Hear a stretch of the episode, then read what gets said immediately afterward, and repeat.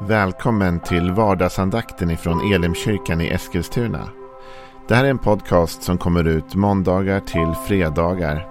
Om du vill veta mer om vilka vi är, vad vi tror på, hur du kan komma i kontakt med oss eller vad vi kan erbjuda dig för någonting så gå in på www.elimkyrkan.com. Får jättegärna gå in och likea vår Facebook-sida. Det är facebook.com elimeskilstuna. Eller så söker du upp oss på YouTube och då söker du på Elimkyrkan Eskilstuna. Vi vill jättegärna komma i kontakt med dig. Men nu lyssnar vi till dagens andakt. Välkommen till vardagsandakten. Jag heter Joel Backman, pastor i Elimkyrkan i Eskilstuna. Vad roligt att du är med och läser Bibeln tillsammans med oss och fundera kring vad de här texterna kan betyda i ditt och mitt liv idag. Vi är inne i en liten eh, serie kan man säga då vi håller på att gå igenom psalm 20. Det är en psaltarpsalm skriven av David och eh, den har fått rubriken En bön för Herrens smorde. Vilket då handlar om den som tjänar Gud. I Gamla Testamentet var det, och det här är ju skrivet i Gamla Testamentet, var det bara några kategorier människor som egentligen var smorda särskilt utrustade av Gud eh, för tjänst. Och det var bland annat kungen, det var profeten, det var prästen bland annat. Och de här hällde man olja över som symboliserade Guds andes närvaro. Och de fick på ett särskilt sätt en utrustning av Gud att tjäna honom. Det är viktigt att ha med sig när man läser salmen och inte minst när man kommer till det som vi ska läsa om idag. Men vi läser från vers 1 fram till och med vers 5 för körledaren en psalm av David. Må Herren svara dig på nödens dag. Må Jakob, Guds namn, bevara dig. Må han sända dig hjälp från helgedomen och stödja dig från Sion. Må han minnas alla dina offer och ta emot dina brännoffer med välbehag, Sela. Må han ge dig vad ditt hjärta önskar och fullborda alla dina planer. Må han ge dig vad ditt hjärta önskar och fullborda alla dina planer. Det är ju en fantastisk bön, eller hur? Om man skulle nu ha liksom skrivit av den eller gjort en tavla av den eller någonting och satt upp på väggen hemma. Och någon bara går in i ens hem och läser. Må han ge dig vad ditt hjärta önskar och fullborda alla dina planer. Så kanske man skulle tänka att det var en vacker välgångsönskan eller bön. så att säga. Men det skulle på ett sätt vara lite missvisande. Och nu kanske du tänker, vad menar du Joel? Vadå missvisande? Jo, därför den här raden finns i ett sammanhang, i en kontext. Och det är nu det blir viktigt med kontexten av Herrens mode. Alltså den här saltarsalmen handlar om de människor som har valt att tjäna Gud. I det nya förbundet så är det här mycket mer breddat. I gamla var det bara några få människor som vart utvalda att tjäna Gud på det här speciella sättet och fick då en smörjelse, en, en styrka, en kraft, en hjälp att göra detta. Men i det nya förbundet så har ju Jesus gett oss sin heliga ande till alla de som tror. Alla de som har tagit emot Jesus och fått den heliga ande som gåva har ju potentialen nu att tjäna honom. Och vi är faktiskt alla kallade ut nu på ett eller annat sätt att tjäna honom. Och ändå vet vi att det finns ju de som tar den här utmaningen, den här kallelsen lite mer på allvar än andra. Det finns de som väljer att investera mer av sin tid i detta. Och nu kan inte alla jobba i kyrka och alla kan inte vara pastorer eller musikledare. Du kan känna Gud där du är på ditt arbete. Du kan känna Gud bland dina vänner, bland dina bekanta. Men det finns de som, vad man än är i livet och vad man än gör i livet, ändå bär med sig denna längtan i hjärtat. Jag vill tjäna Gud med mitt liv. Om jag är en advokat så vill jag göra detta också till Guds ära. Om jag jobbar som vaktmästare vill jag göra detta till Guds ära. Om jag är pensionär men jag umgås mycket med människor runt omkring då vill jag göra det till Guds ära. Jag vill tjäna Gud med mitt liv. Det är ju till de människorna som den här texten är riktad. Det här är en bön för Herrens smorde. Det här är en bön för den som hade valt att tjäna i den här salmen så ber David för prästerna, för, för, för eh, profeterna, för kungarna så att säga. För alla de som hade en särskild smörjelse över sitt liv att tjäna Gud. Och till dem säger han, må han ge dig vad ditt hjärta önskar. Och, och fullborda alla dina planer. Det går att översätta det här lite annorlunda. Det står en notis i min bibel att Ordagrant står egentligen enligt ditt hjärta. Må han ge dig enligt ditt hjärta. Och då vet vi redan att den som har valt att tjäna Gud och leva sitt liv på det sättet har redan ett hjärta som är riktat mot Gud, eller hur? Som har ett hjärta som hela tiden ändå är vänt till Gud. Eh, I positiv mening så att säga. Må han ge vad ditt hjärta önskar. Vet du, när man läser Bibeln så finns det vissa sådana här löften som Jesus ger som är lite, har någon sorts conditioning till dem liksom. De är inte helt bara i luften till alla. Utan de gäller särskilt också de som har valt att ge till Jesus sitt liv. Johannes 15, ska bara läsa några verser där. Vers 7. Om ni förblir i mig, säger Jesus, och mina ord förblir er, så be om vad ni vill och ni ska få det. Återigen kan vi bli lite lurade av den här texten. Vi skulle kunna göra en tavla här med och bara sätta upp på väggen där det står Be om vad ni vill och ni ska få det.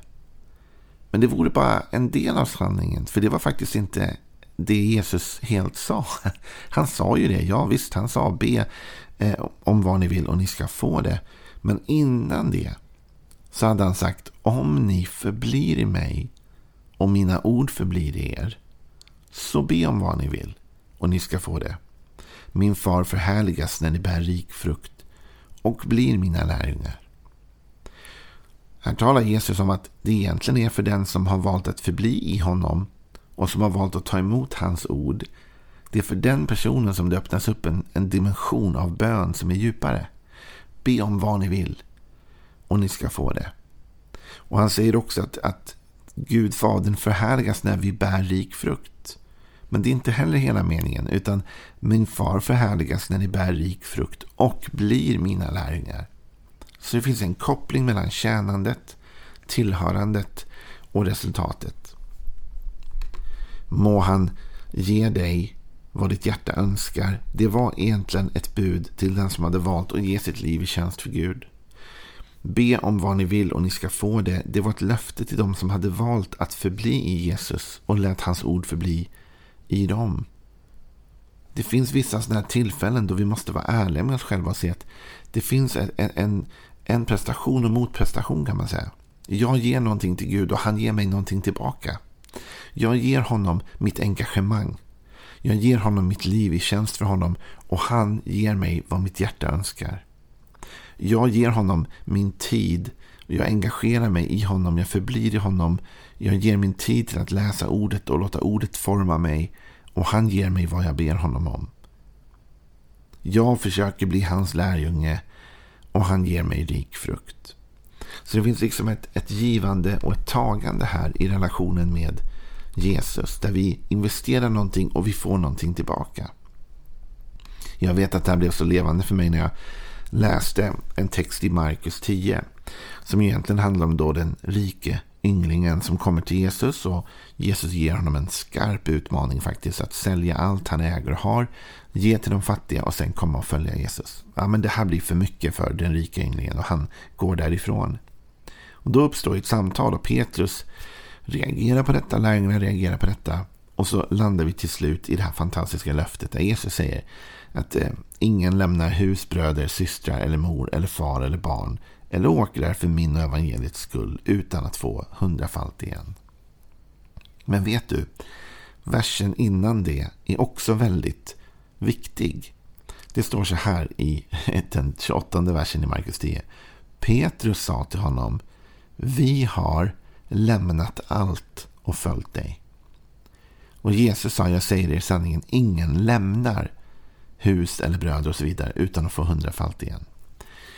Jag skrev en notis i min bibel. Jag skrev för den som har lämnat eller offrat något.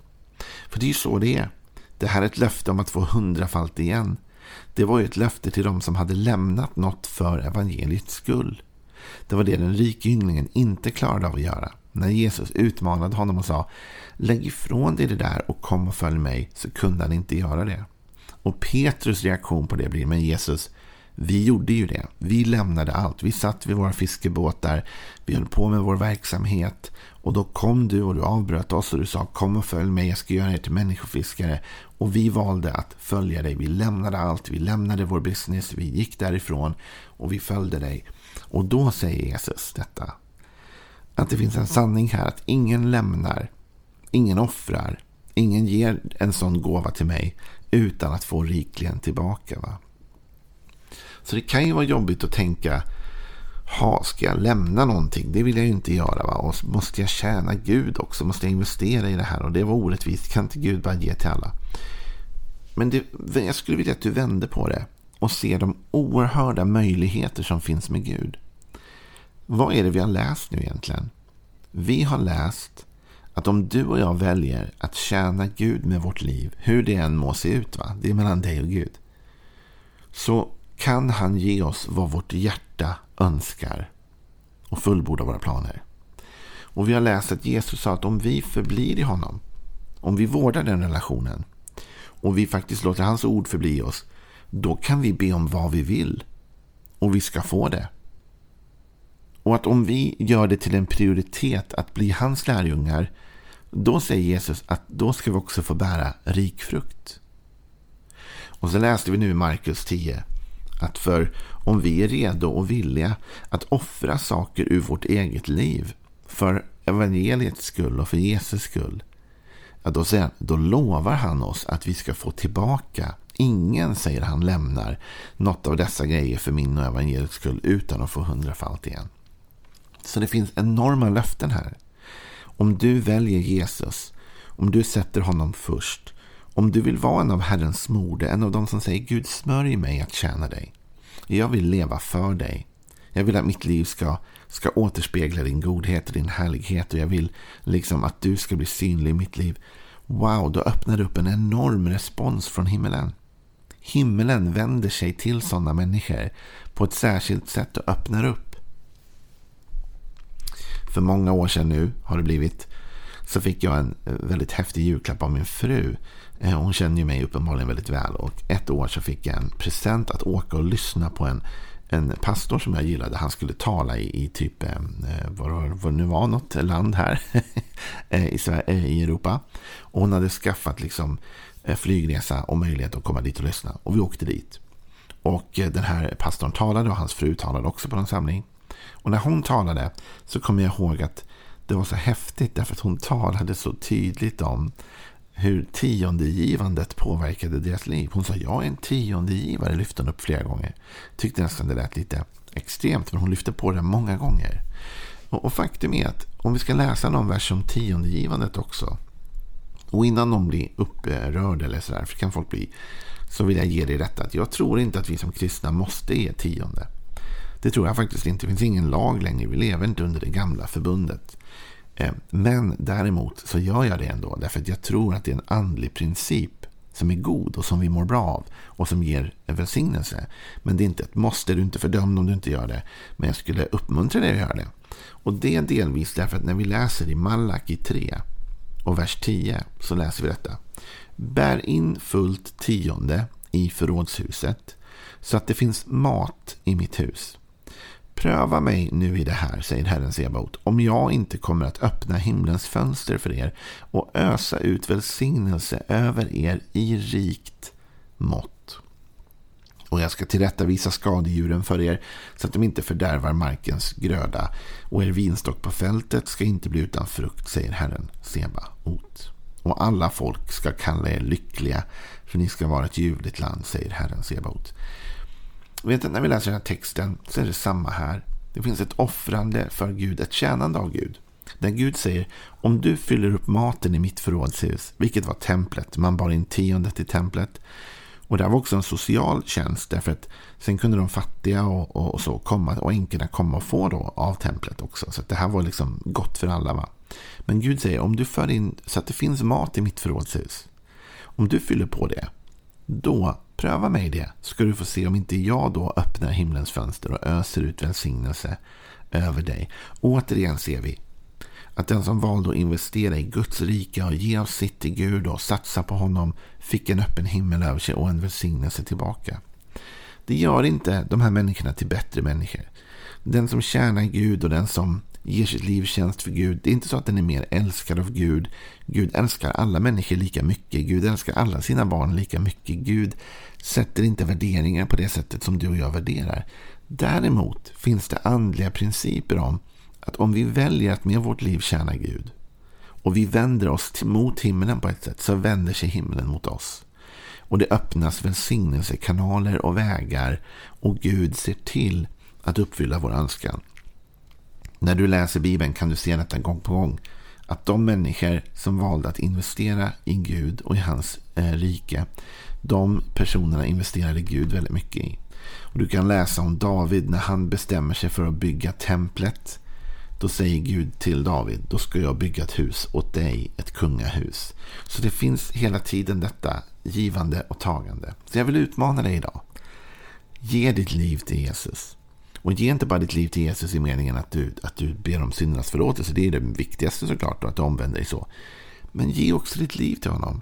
Säg till Gud, jag vill tjäna dig med mitt liv. Jag vill få, få ge till dig av mina pengar, mina gåvor, av min tid och mitt engagemang. Så kommer du märka hur himlen också vänder sig till dig och öppnar upp för dig. Och kanske blir det då som David bad. Må han ge dig vad ditt hjärta önskar och fullborda alla dina planer. Ha en välsignad dag. Imorgon fortsätter vi med mer av psalm 20.